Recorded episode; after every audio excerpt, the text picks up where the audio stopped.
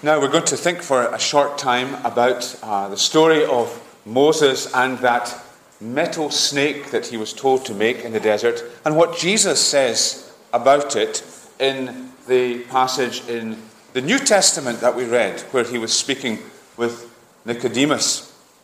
Now we're nearly into the summer holidays, aren't we? You've just got few, those of you who are in school have just got a few days to go before we're in the summer holidays, and Summer's great. Uh, we're looking forward to having good weather, we hope. But can you think of any things that maybe aren't so good when we get hotter weather? It's actually hard to think of many bad things to do with sunshine. But when we get a lot of sun, it brings out all the creepy crawlies, doesn't it? Have you ever noticed that? Uh, the other Sunday evening, when uh, we were standing outside the door of the church and talking, I was thinking, if we were still in Skye, we would never be able to do this because we would be eaten alive by midges. The midges come out in the summertime, especially uh, if it's just been uh, raining and the sun has come out. They come out in great clouds and eat you alive. And there's something else that comes out in the summertime as well. Maybe we don't think about this very often, but we've got snakes in Scotland as well. Did you know that? Has anybody ever seen a Scottish snake? Seen snakes in the zoo? But, yeah, big worms that look like snakes. But this is a real snake. It's a grass snake. And sometimes you'll see grass snakes sunbathing on stones, especially out on the moors. So we have our own snakes. But of course, in other countries, and if you go to the zoo, you'll see these snakes. Other countries have got snakes that are much bigger and more dangerous. This looks doesn't look a particularly nice guy, this snake, does he? And he looks as though he's ready to, to pounce. One of the one of the most dangerous snakes is a cobra. We're also going to hear a, a, a story. Uh, we're going to see a, a video clip of a cobra fighting a mongoose. Now, I don't know if you know what a mongoose is like, but it looks a bit like a, I don't know, like a, it's a very thin fox or small dog. And who do you think is going to come out best in a fight between a mongoose and a cobra? Cobra.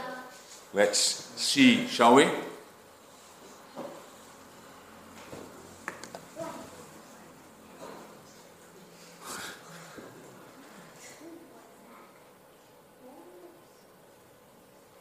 Do you see the snake standing up?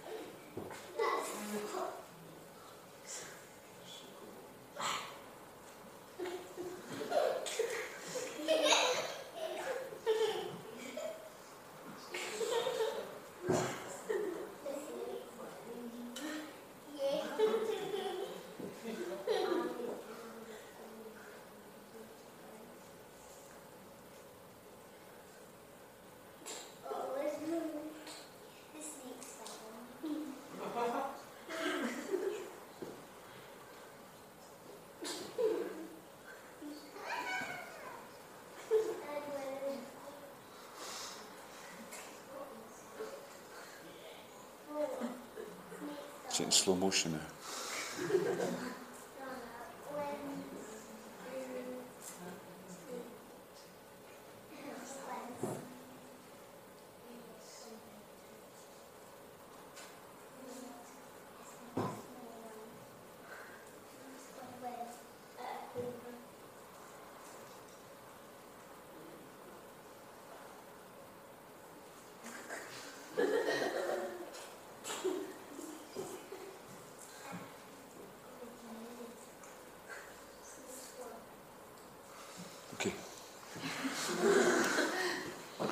So the mongoose got the better of the snake.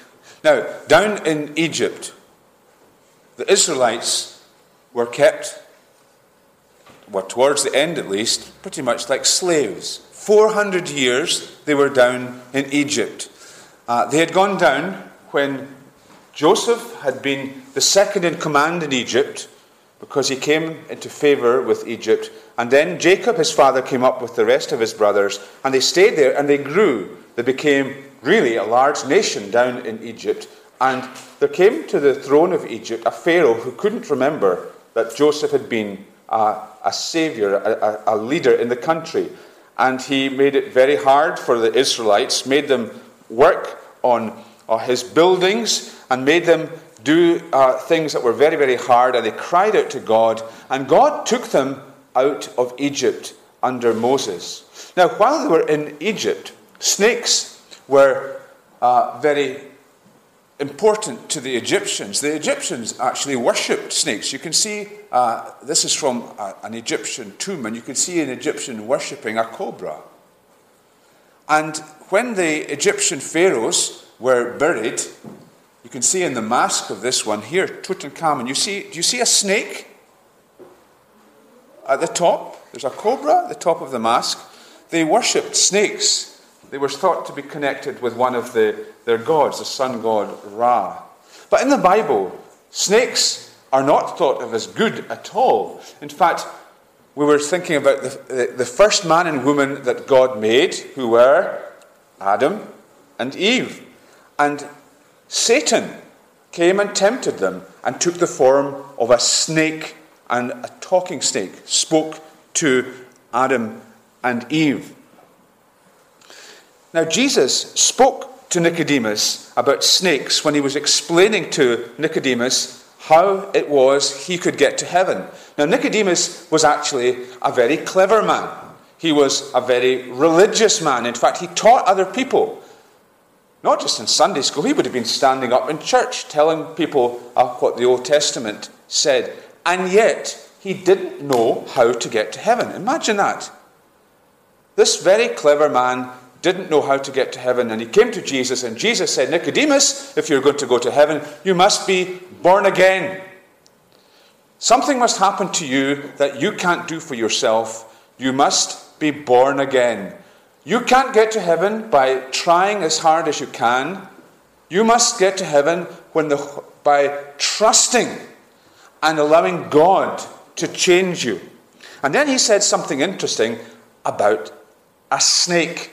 He said to Nicodemus, just as Moses lifted up the snake in the desert, so the Son of Man, that's Jesus' words for himself, so Jesus must be lifted up that everyone who believes in him may have eternal life in him. For God so loved the world that he gave his one and only Son, that whosoever believes in him should not perish, but have eternal life. Now, Jesus, when he mentioned the snake that Moses lifted up, was talking about the story that we read. When Moses was leading the Israelites out of Egypt and they were going through the desert and they complained against God. This is what happened. They had just won a great victory. They had beaten a Canaanite king king of Arad. And then, of all times, they started complaining against God. They were complaining about the food. Why have you brought us out of Egypt to die in the desert? There's no bread, there's no water, and we detest this miserable food. Now, that was a terrible thing to do. How could they complain to God after all God had done for them? God had brought them out of Egypt. He had parted, separated the waters of the Red Sea so that they could go through in dry land. He had just helped them defeat this great king. Uh, and they were complaining that they didn't have food, but God was giving them bread called manna every day. And the manna wasn't boring food at all. It was it tasted a bit like honey. It was lovely food. Every day God gave them manna and He gave them water. Uh, even in the desert, God gave them water from a rock. Moses struck the rock with his staff, water came gushing out, and yet they complained against God. Now that's incredible, isn't it? But that's exactly what Adam and Eve did in the Garden of Eden. When God had given them all the good stuff they could ever imagine, they wanted the one thing He said they shouldn't eat the fruit of the tree of the knowledge of good and evil. And along came Satan, the serpent, and he said, God wants to keep you from getting what's good. And they believed that lie and they disobeyed God.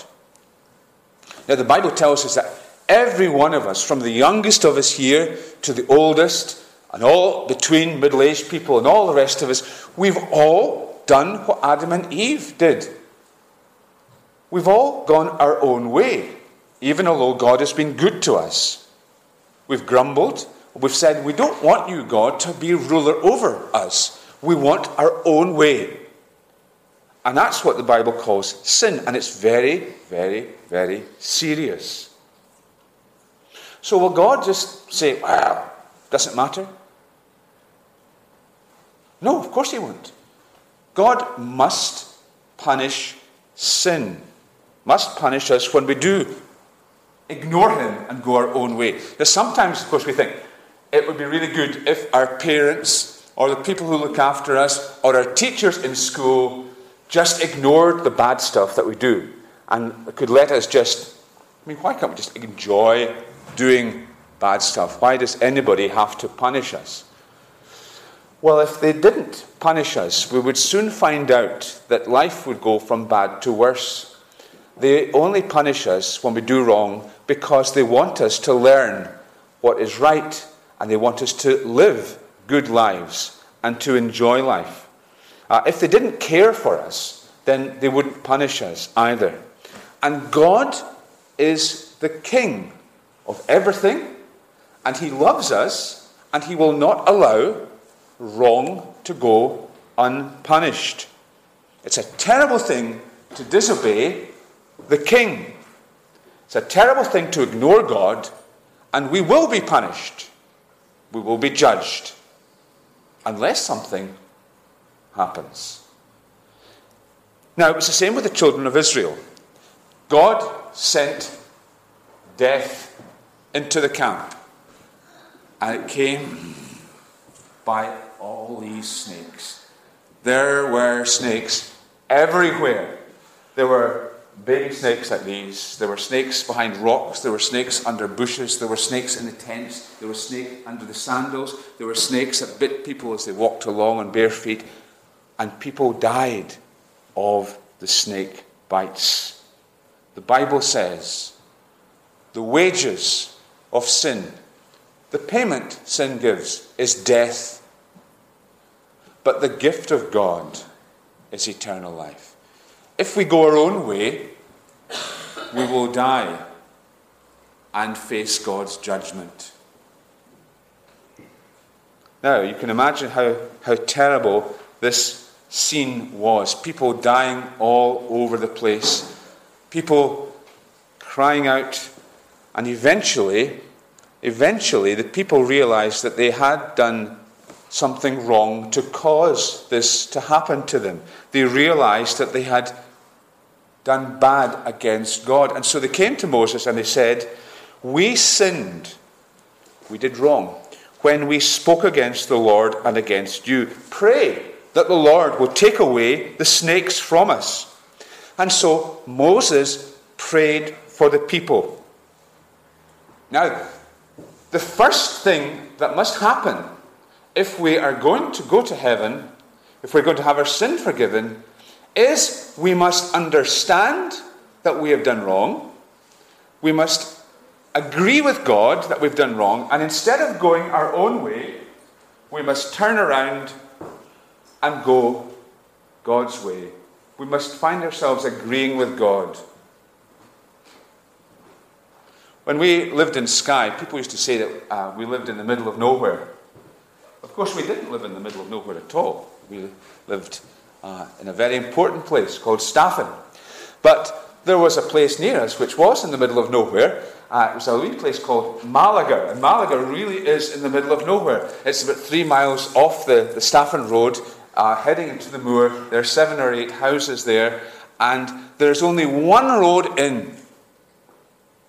So when you get to the end of the road in Maligar, there's only one thing you can do, and that is to turn around.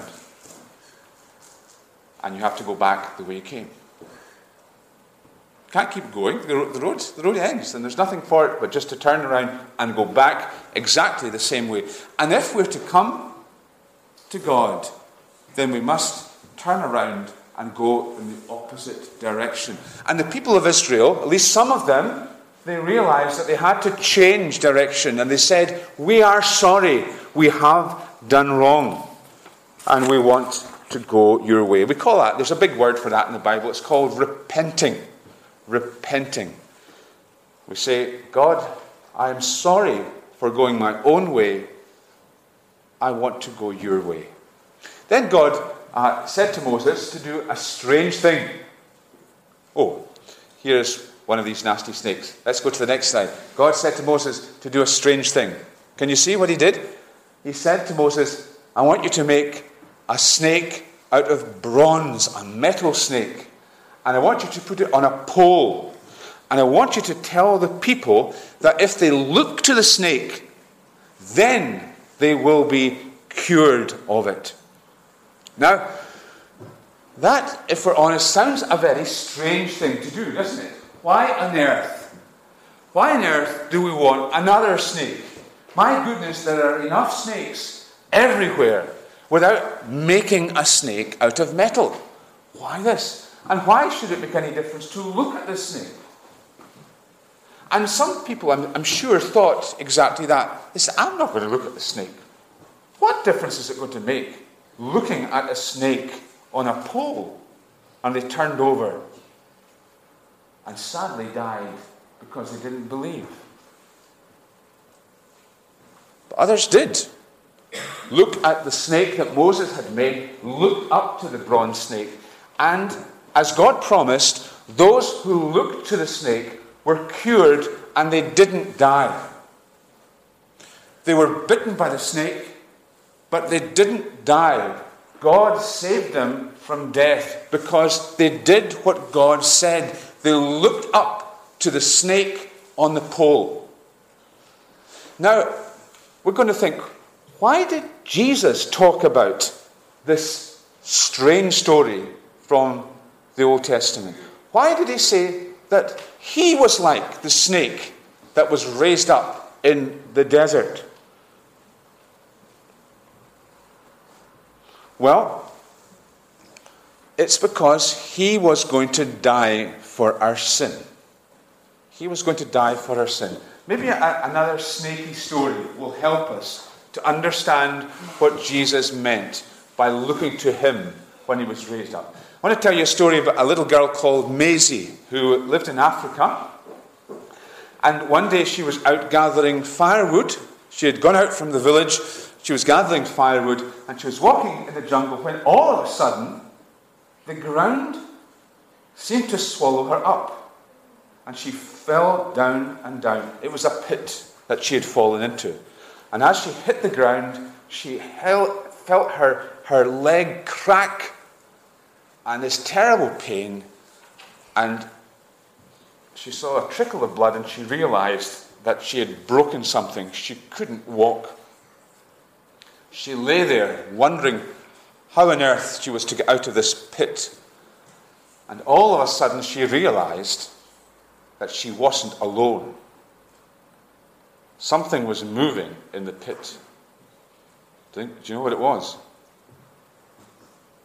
It was a snake and it was one of the bad ones. It was a black mamba snake, which are deadly snakes, deadly poisonous snakes. Maisie was really scared. But at that point, she could hear voices from above the pit, and one of the ladies from the village that she loved most, uh, a lady they called Mama Malewa, was coming down into the pit to rescue her. the lady came down into the pit, dropped down beside her. But no sooner was she beside Maisie, but she cried out in pain because the snake had bitten her. She held Maisie in her arms and she lifted her up by the waist, first of all to the edge, and then started to push her beyond. And as she was just nearing the edge of the, the pit, Maisie too felt a sharp pain in her other leg. The snake had bitten her also. The villagers at the top were able to take her out, pulled her out, and they took her to the hospital where she was uh, treated for her broken leg.